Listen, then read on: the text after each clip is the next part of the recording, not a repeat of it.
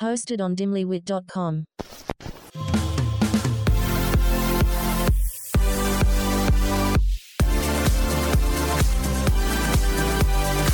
We are your new go to girls for everything bad. Oh.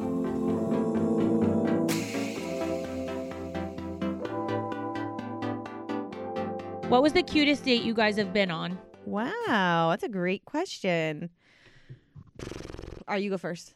Um, cutest date. It was like very thoughtful and planned out. Like we went and overlooked, um, drove to Hoboken and sat in the back of his truck, and he brought pillows and blankets and food and takeout and wine, and we just sat there, watched the sunset, and like bullshitted and talked for hours and hours and hours, and it was like the cutest thing ever.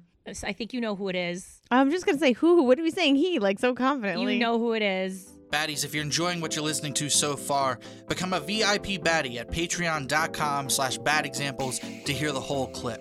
We're making this exclusive content for our Patreon users as a thank you for keeping us on the air.